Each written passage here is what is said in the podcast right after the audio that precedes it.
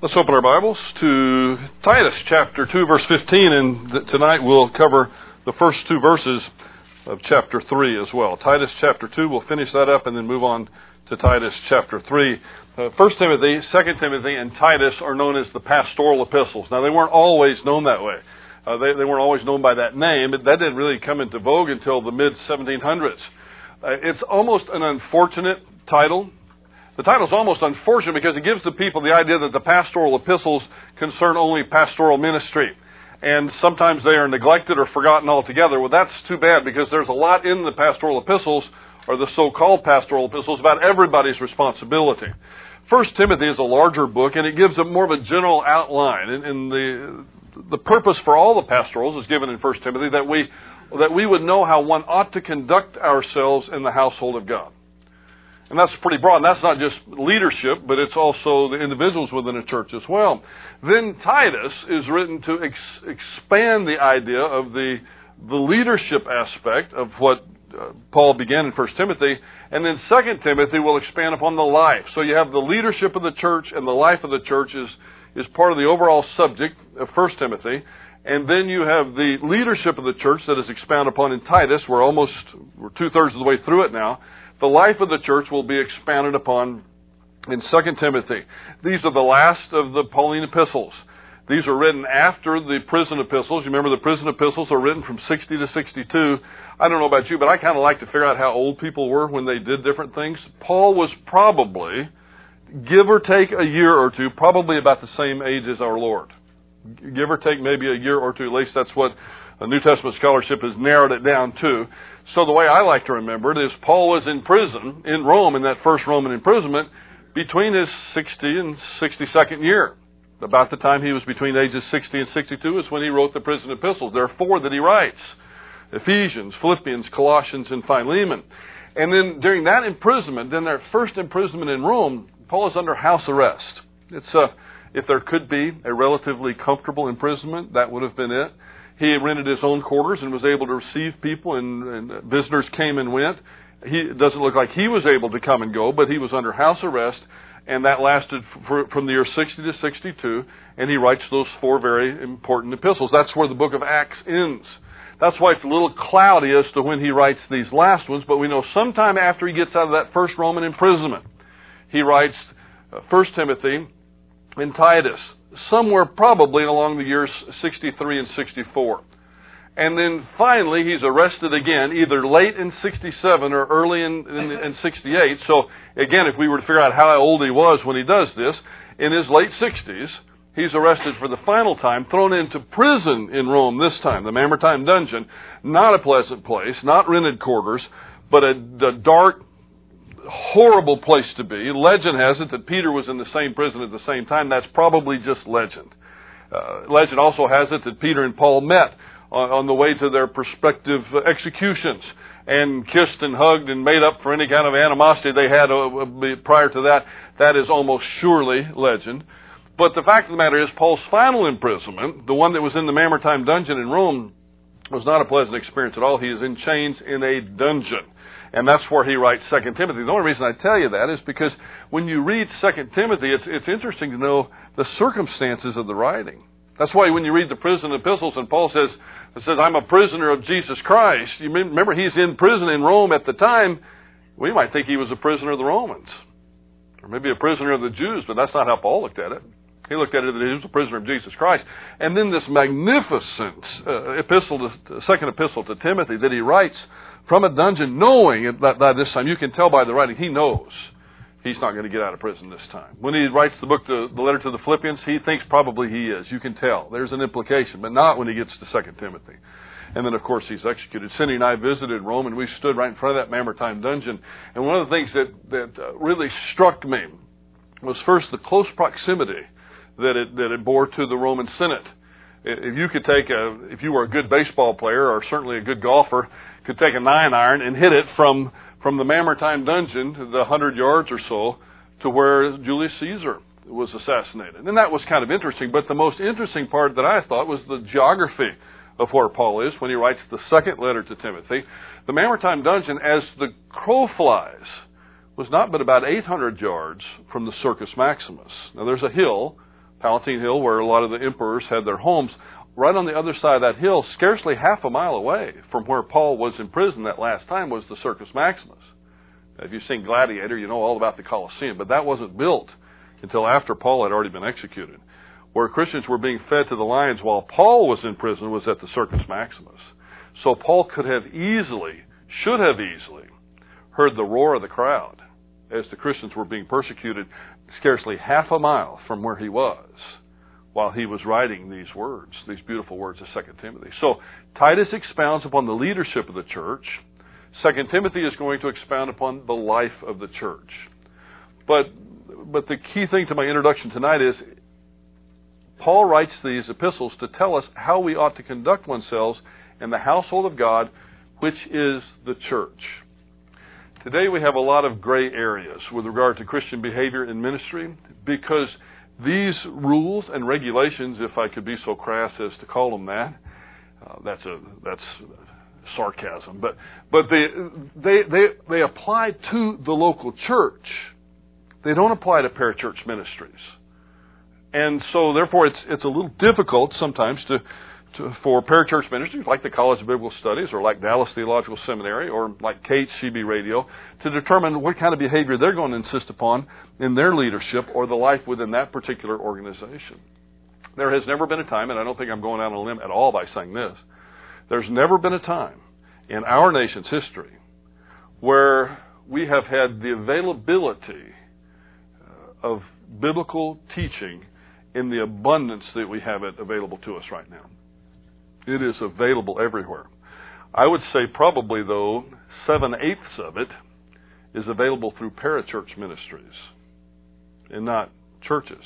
Churches make tapes of what they do. They send them out. They put them on the Internet. They put them on the radio. And that's all fine and dandy. And if that's the way the Lord wants to spread the message, that's fine. But a Christian was never designed to grow with regard to their spiritual life outside of the local church, at least not by the norm. It can happen in an abnormal circumstance. Everybody says, well, what about the person that's in Alaska and they're 500 miles from anything else and they don't have anything but a tape recorder? Well, okay, then just use the tape recorder. But aside from that, most of us aren't in that situation.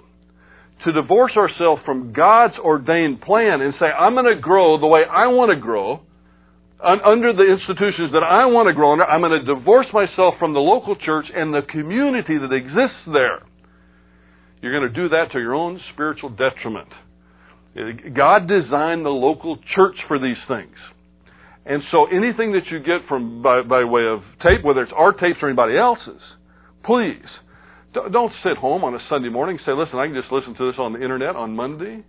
You're hurting yourself terribly. And listen, it doesn't matter to me how many people come. You know, they pay me the same way either way. Okay, that it doesn't affect my ego one bit. But I'm here to help you grow spiritually.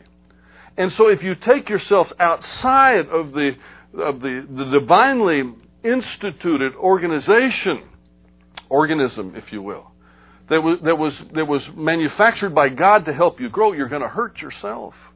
And technology has helped us, and I'm afraid technology has hurt us. Martin Lloyd-Jones, who wrote a book called Preachers and Preaching back in the 50s, he was really the first one that was invited to go on radio in London. Martin Lloyd-Jones, in his book, first one thing he said, he was answering a question in one particular chapter, how long should a sermon be? Any guesses as to how long he said it should be? Great preacher in England a generation ago. 2 hours, I heard 2 hours. Anybody go for 2 hours? No, I didn't think you would. You know how long he said it should be? Just as long as you need it to be to make your point. If you make your point in 30 minutes, make your point, sit down. You know, if it takes you an hour to make your point and sit down. And the reason he didn't want to go on radio was twofold. The first one was they said, listen, when the light goes on, you start. Because it was live radio. When the light goes off, you're finished. And he said, well, what happens if, you know, and it was 50 minutes that they were giving him. I said, what happens if I finish in 45? They said, well, you better keep going. Yeah, because you got 5 more minutes. We cannot have empty. He said, well, that doesn't quite sound right, but what happens if I need to go 55 minutes? So we better shorten it up because we're cutting you off at 50 minutes. He said, well, I won't do it then. He did do it for a while, then he cut it off a little bit later. But the second reason he decided not to do it was because they had it on Sunday night. At the same time the church service was meeting. And when they had it on Sunday night, their attendance was cut in half. Because half the people said, hey, listen, I'll just stay home listening on the radio. And that went right straight. What you did, you transferred it from the local church to a parachurch ministry. When you do not assemble yourselves together. The scriptures say, forsake not the assembling of yourselves together. And again, that's not doing anything to stroke my ego. It is to help you in your spiritual life. You, believe it or not, the Holy Spirit is your mentor. He is the one that affects the spiritual growth, but He also uses the people that are sitting in front of you and behind you to do it. Our time tonight's been a perfect example. You know, we gathered together and prayed for people as a group, corporately. And now some of the prayers were for people in this very room. Some of the prayers were for people that would be here tonight but aren't here tonight because they're ill. Some of the people we've been praying for a long time. I ran into Kendall Weeks about a week ago. Couldn't stop telling me how much he appreciated our local church praying for him. Pastor up in Vancouver, Washington. So the pastoral epistles, I think, are poorly named because they tell us so much more than just how a pastor should behave in the local church. They tell us how we all ought to behave within this institution that God Himself has ordained. So the pastoral epistles are for all of us, and we'll never see it any more than we will in tonight's passage.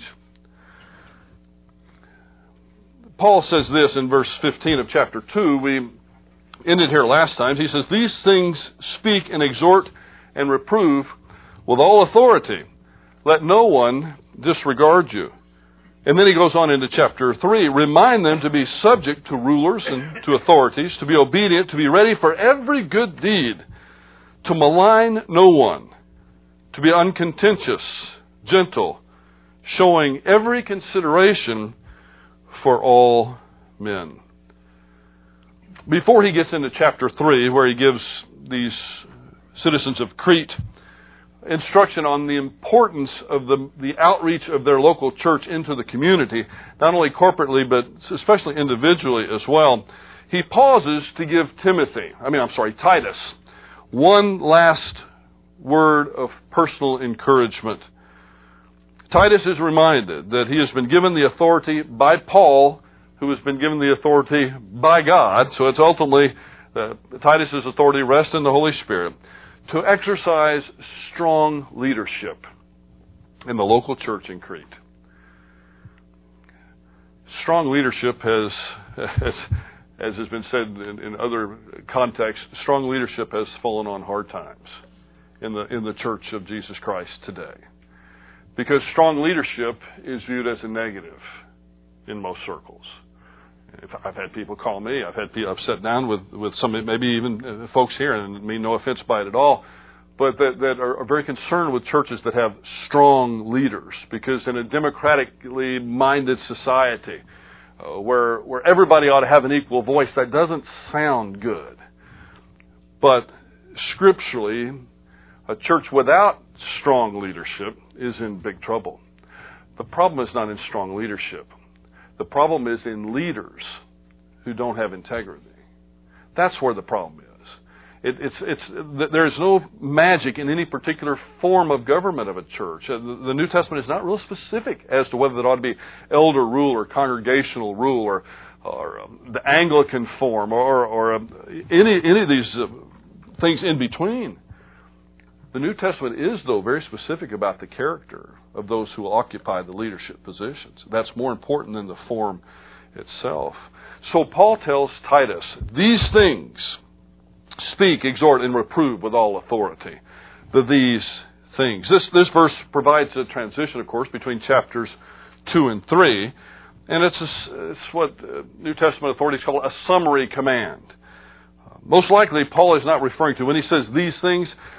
Although this is transition between two chapters, the these things covers everything that he has already said or will say in this epistle. All these things that are being spoken need to be spoken in this way. These things speak, exhort, and reprove.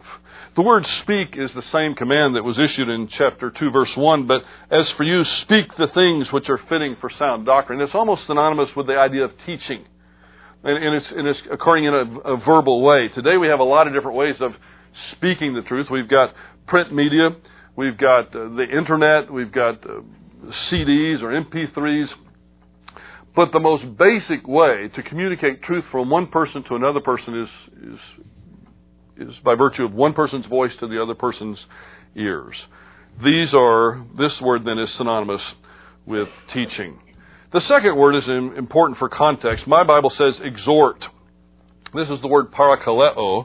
It means to cause someone to be encouraged or consoled, either by verbal or nonverbal means. I want to say that again. Parakaleo. It's a very common word in the New Testament. As a matter of fact, we get one of the titles of the Holy Spirit from this word. This is the verb, parakaleo. Anybody hear a title for the Holy Spirit? I heard it over. Paraclete. The Paraclete of the Holy Spirit was going to be one who comforted, one who consoled, one who encouraged. That's why you see encourager churches out there. Now, if you see an encourager church, they're probably naming it after the Holy Spirit, and perhaps my first guess would they be Pentecostal in their theology, but it's directed to that word paraclete. Well, this is the verb, parakaleo. And New American Standard chose to translate it exhort. But I think it probably would be most better understood as to encourage. It can mean to reprove, but it is most commonly understood as encouraging.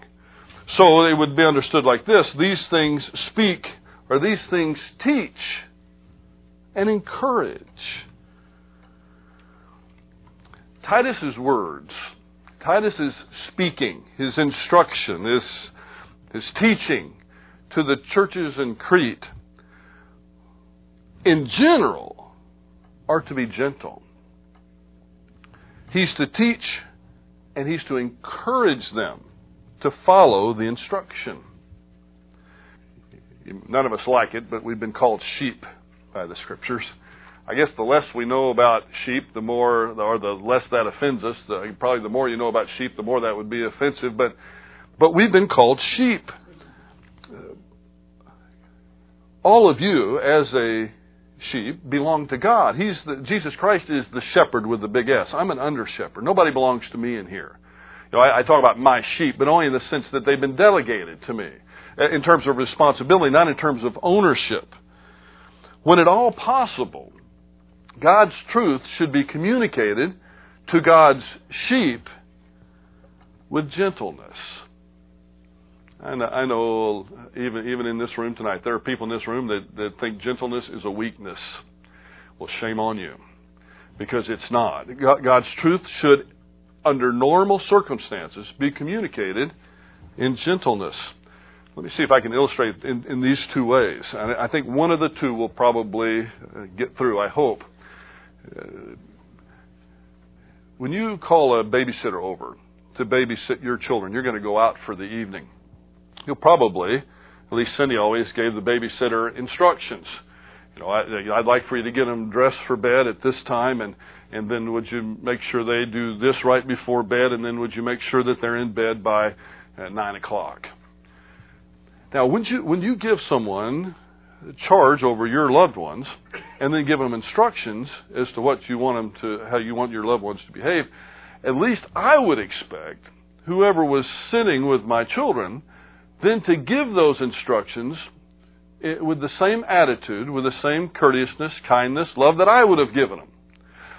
If I'm going to tell my children, hey, listen, guys, it's time to go to bed, and they somewhat obey, If I would do it in that frame of mind, I would expect who's ever babysitting for me to do it in that frame of mind. And if they can't, then they just say, hey, listen, I can't do that. I'm not babysitting for you. Well, that's cool.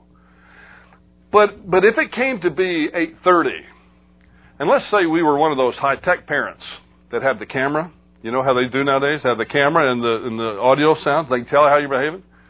And remember seeing some of these on the internet, you know, where the babysitter would just start knocking the kids around. Get to bed right now, you bunch of lazy, old, rotten kids. You know.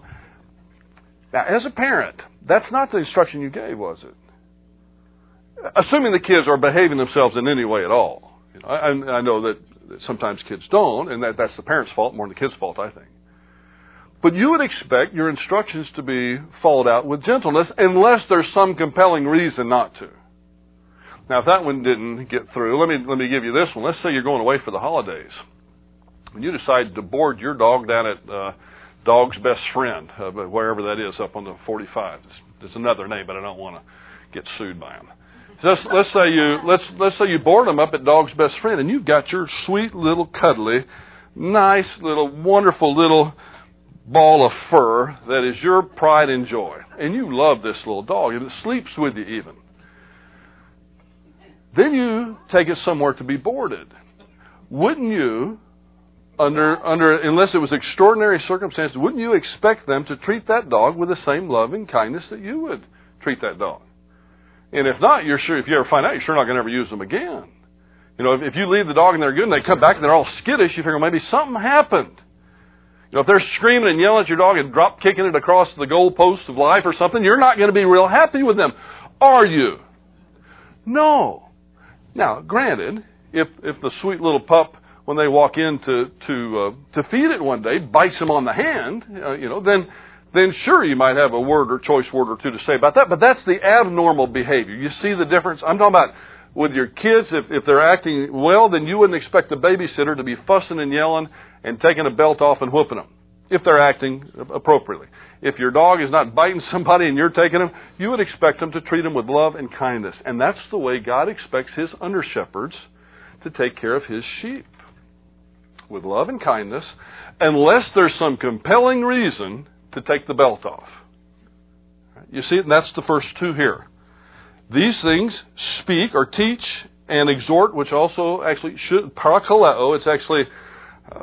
matter of fact, I'm being kind. I totally disagree with the translation exhort there. The context is encourage, and I'm not the only one. Many New Testament authorities do. These things teach and exhort or encourage. But now there's a third word that is taking the belt off, and that's this word reprove. This is the word egleke, and it does mean to rebuke. But it's not the sheep that are behaving that are to be rebuked. And this is the occupational hazard of anyone who teaches. Remember back when you were in school, maybe college, not so much high school, but it could be happening in high school too, and you'd come in and half the class would show up and the other half skipped class that day. And at least half the time, maybe 6-7 times out of 10, what did the professor do? Usually they ripped the people that were there up like nobody's business. And then typically, if it was in my age group, they would have raised their hand and said, hey, listen, what are you fussing at us for? We're the ones that showed up. You see? Well, it's part of the nature. This is not what is to be done. The ones that are to be reproved, and this is very strong language, or to be rebuked, are the ones that are the false teachers, the ones that are fomenting rebellion in the church, the ones that are the bad apples, or at least that are acting like a bad apple for that moment. Any of us can be a good apple and have temporary insanity and act like a bad one now and then. But in general, unless there's a compelling reason, God's truth should be presented in a gentle and encouraging way, except if there's someone trying to destroy the sheep. Now, if a wolf comes through the door, we're not going to dialogue. If a wolf comes through the door, a good shepherd will meet that wolf and do everything they can to take that wolf out, because that wolf is going to be harmful to the rest of the body. So a pastor has to have an all-encompassing personality which can exhibit gentleness when the time is appropriate, but also rebuke with the degree of harshness that is necessary to get that job done as well. Now, that's one of those pastoral parts of the pastoral epistles, but I thought you'd at least like to hear it, because you need to know at least what's expected of your leadership. But now, lest I lose you for the last 15 or so minutes that we have, Paul brings up somewhat of a controversial issue. These things speak and exhort and reprove with all authority, Let no one disregard you. Let no one despise you. This is one of the few personal notes in this epistle. As Titus carries out these instructions, he is not to allow anyone to look down upon him. This is not because of Titus's ego. This is because of Titus's representation. I understand the President of the United States recently had a going-away dinner for the United Nations Secretary General. They've never gotten along, not for 1 minute. As a matter of fact, the United States Secretary General has never gotten along with any American that I know of for 1 minute. But the President of the United States had a dinner for him as he went out. And there was a lot of discussion on the radio this last week as to why he would do that. And finally, the report came back from the White House because that's what presidents do. Because with the dignity of that office, a president should occupy that office with dignity, and that's a function that should be performed no matter what a lowlife the Secretary General of the United Nations may or may not be. In this case, he is a lowlife, and I'll be happy to say it. But the word here, periphreneo, means to refuse to recognize the force or power of something. Let no one disregard you in that way. Let no one reject the authority. And again, that's another bad word, isn't it? We like to insert the word leadership today. Because authority is just a terrible word in many circles. Well, that has to do with our postmodern thinking. The one who communicates does have authority in the sense that he's communicating for God. And I get out in the parking lot, get the football. There's no authority there that's inherent in the office itself, except for when one is standing in the pulpit or functioning in that particular way, a way of leadership in the church. So the bottom line is Titus is not to allow anyone to treat him with contempt. It'd be like this. If you're a physician and someone is in your office, you step out for just a moment to check the file, and you would walk back in and see the person who's the patient has shifted chairs from their chair and is sitting in your chair, leaning back. It's not the best setting for a consultation. Because in the same way, that physician, when they're in their office, they have a certain amount of authority. I mean, you've come to them for advice, and now you've just purposely tried to turn it up. I know of a situation where that happened one time. It's not a fake example; it's a real example. And the doctor threw him out of the office. Amazing, and I don't blame him. I don't blame him at all for doing that because it would not have been a good relationship. I'd send him down to a mental health specialist or something, but not any other kind of physician. You're not to allow them to treat you with contempt. Now, Timothy was told almost the same thing. In Timothy's case, Paul says almost the same thing. He says, because of your age. Don't let them treat you with contempt because of your age. He doesn't tell that to Titus. That's why most would think that Titus is a little older than Timothy. Age is not a problem. But the idea is both needed the exhortation from Paul. Sometimes we get the idea that Timothy was weak-kneed and Titus was a Marine sergeant. Well, we get that from the way that they were treated in Corinth. And perhaps Timothy did need exhorting, but so did Titus. Just because you need exhortation doesn't make you weak. Both of them needed exhortation. Why would Paul express this kind of concern for Titus? Well, maybe just maybe, there is a natural opposition to authority, especially when that authority is telling you need to change your behavior. It's natural. Anytime someone comes up and says, you need to do this, and they're in a position of authority, there is a natural opposition that we have to it. All of us, I do too. And I know some of you do, because I can see it on your faces. Anyone in Titus's position, even Paul, would have been looked upon with disdain, especially in the culture of Crete. But I'll tell you what, in our culture today as well, you preach with authority. And that, again, is a negative in many people's eyes, but not in the eyes here. Now, what is he going to tell them to do corporately? Well, one of the things is we had just enough time for one of them tonight, and that's to be a good citizen. Remind them, which would indicate to me that Paul had already told them this once when he was teaching in Crete the first time around, so they needed to be reminded to be subject to rulers, to authorities, to be obedient, to be ready for every good deed, to malign no one, to be uncontentious, gentle, showing every consideration for all men. Now, why in the world would Paul care how these believers behave toward government and toward other people who were not believers in the Lord Jesus Christ? When I started tonight, I said we have responsibility within our walls, but we also have responsibility outside of our walls. Tonight, you're functioning primarily, at least right now, under your priesthood, the priesthood aspect of your Christianity. That's the relationship that you have directly with the Father. But as soon as we leave here, we function under another aspect, and that's our ambassadorship. We represent God to a lost and dying world.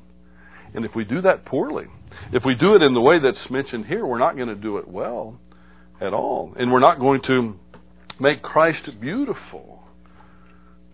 By the way, Paul said that one time, or not the apostle, but associate pastor Paul said that maybe 6 or 7 months ago, and a few of you had a cow when he said that this kind of behavior would make Christ beautiful, or this kind of behavior would not make Christ beautiful. I think you had a cow way too quickly. And this, since he's not here tonight, I will tell you that. That is a perfectly legitimate statement. It was made by all the church fathers. And all that means is that if people see you acting ugly as a Christian, then you know what they ultimately see? They see Christ acting ugly. If they say you acting beautiful, then it's not that you make Christ beautiful in the sense of his essence, but you portray him as beautiful. So I haven't had an opportunity to do that. That was there's nothing wrong with that statement at all. The charge to be good citizens is especially important to those in Crete because it seems as though the Cretans were notoriously turbulent and unruly when it came to politics. God's plan was then and is now for Christians to set a good example by being good citizens and not implicating a particular church in political agitation. One thing that we need to remember when we study anything, we've done this before, we'll kind of pick up here next time too, when we study anything about Christians and government is, at the time Paul writes this, Nero is the emperor.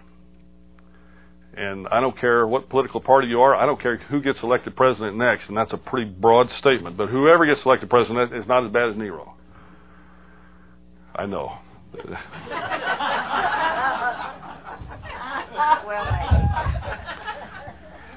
I read Nero, and it'd be awfully hard to be as bad as him. Also, the second thing you need to remember is today we live in, at least theoretically, a representative republic. We are Caesar. We do have certain responsibilities, and because time is fading tonight, let me say this: you have a responsibility to be a good citizen and choose leaders.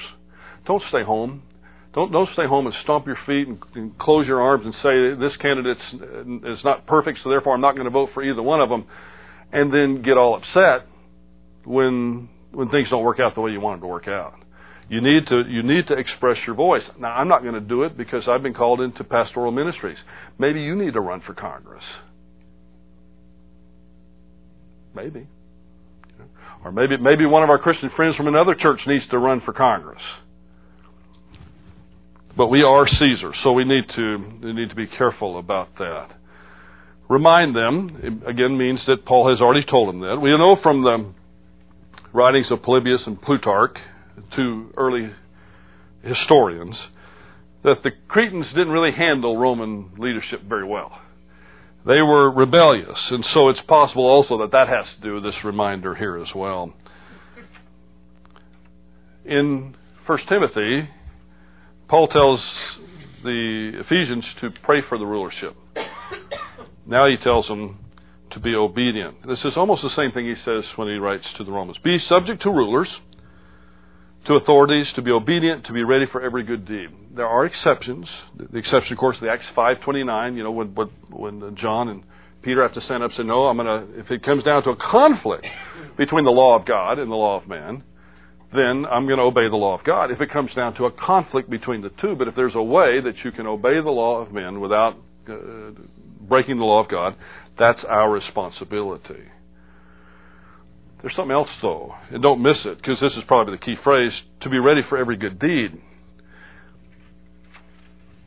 One of the criticisms that came to the church, and is probably justified, is that the church at large has left a lot of charitable activities to governmental agencies now. I know why, because government's taxing people so much, the churches don't have the money to spend on it. But when there's a hurricane, it's the churches that ought to be the first ones down there helping them rebuild or giving some money to help that be done. And in these two recent hurricanes, I'm glad to say it was, by and large. When there are sicknesses and illnesses, the church has to participate. Now, quickly, these in verse 2 should be pretty self-evident, but we're not to malign anyone. It stands to reason, I hope. Intrusive, abusive language is out of place for anyone, certainly for believers. Now, this is different than calling a sin a sin. If something is sinful and we don't call it a sin, then woe to us. But there are some that make a career out of maligning. And believe you me, they're going to malign you at the lunch table, they're going to malign someone else at the lunch table. As soon as you get up, they're going to malign you too. It's just a disease. It's not something that endears anyone to anybody. So that is a sin. Again, this is not saying if something is a fact. You know, if I was to say, you fill in the blank, this particular politician is in favor of partial birth abortions, that's not maligning. That's a fact.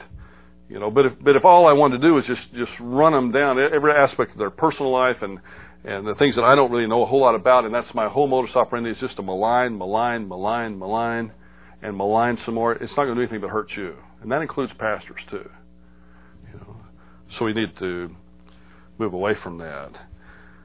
We don't need to be contentious or quarrelsome. We need to be gentle, showing every consideration for all men. That's the Christian's responsibility. It doesn't just mean some. By the way, this is the same phraseology that's used in 1 Timothy chapter 2, verse 4, that God desires all men to be saved. And in that passage, there are some that would love to say that means some from all categories of men. Same phraseology that's used here. Do we want to say that we're supposed to be showing consideration for some of every category of person? No. We're going to show some consideration for some Indians, and then some consideration for some in Pakistan. No, of course not. That's silly. It's amazing what kind of exegetical hoops we try to jump through to justify certain systems. This is our responsibility. An ambassadorship.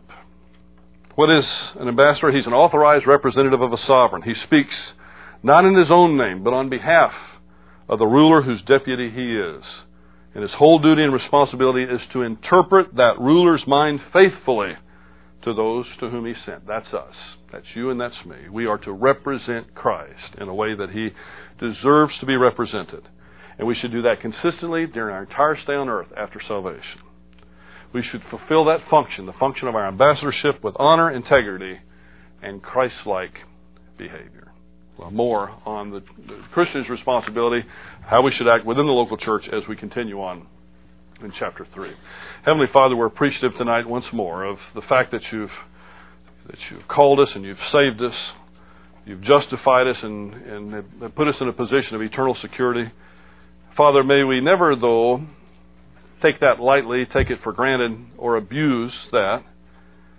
May we be ambassadors for you in a way that you would have us to be. May we function out in our communities in a way that would be lovely and not ugly. May we take our responsibility to be an ambassador seriously. We'll ask it in Jesus' name. Amen.